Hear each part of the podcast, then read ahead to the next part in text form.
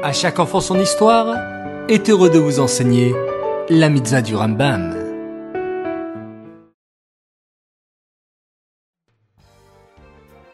Bonjour les enfants, Bokertov, content de vous retrouver, j'espère que vous êtes en pleine forme. Baou Hashem. Aujourd'hui, nous avons une mitzvah du Rambam, écoutez bien.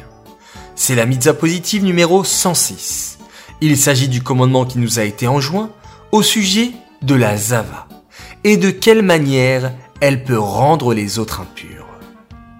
Il est très important que lorsqu'une personne devient impure, elle doit aller au mikvé pour se purifier.